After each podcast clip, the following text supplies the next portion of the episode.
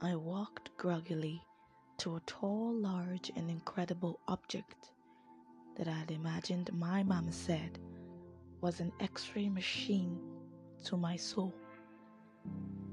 Turns out that I lacked this morning ritual of examining the condition of not just my body, but my heart, mind, and soul as well. And so I spied with my little eye something average height, curvy, and chocolatey. This was my reflection, or rather, a reflection of my body. Looking deeper, I spied with my little eyes something stressed, pretentious, and desperate. And this time it was a reflection of my heart, mind, and soul in that particular order.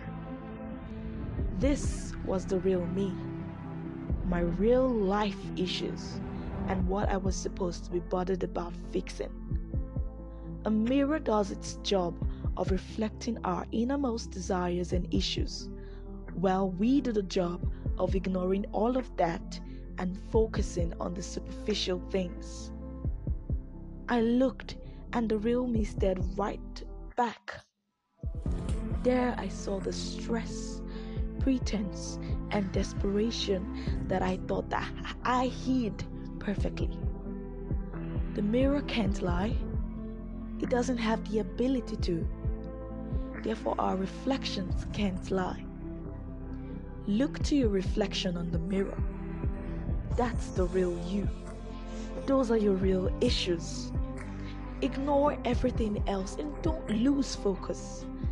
Ignore the flabby boobs and the ass that just refused to grow. Those are not your real issues. The heart that hurts, the mind that just won't tell itself the truth, and the soul that has been tainted by the troubles of this world, that's the real you. Don't forget that the real you is also one that has the ability to be strong, resilient, purposeful, firm, and loving. You are the better you when you treat the real you's issues. And so look at your reflection. What do you see?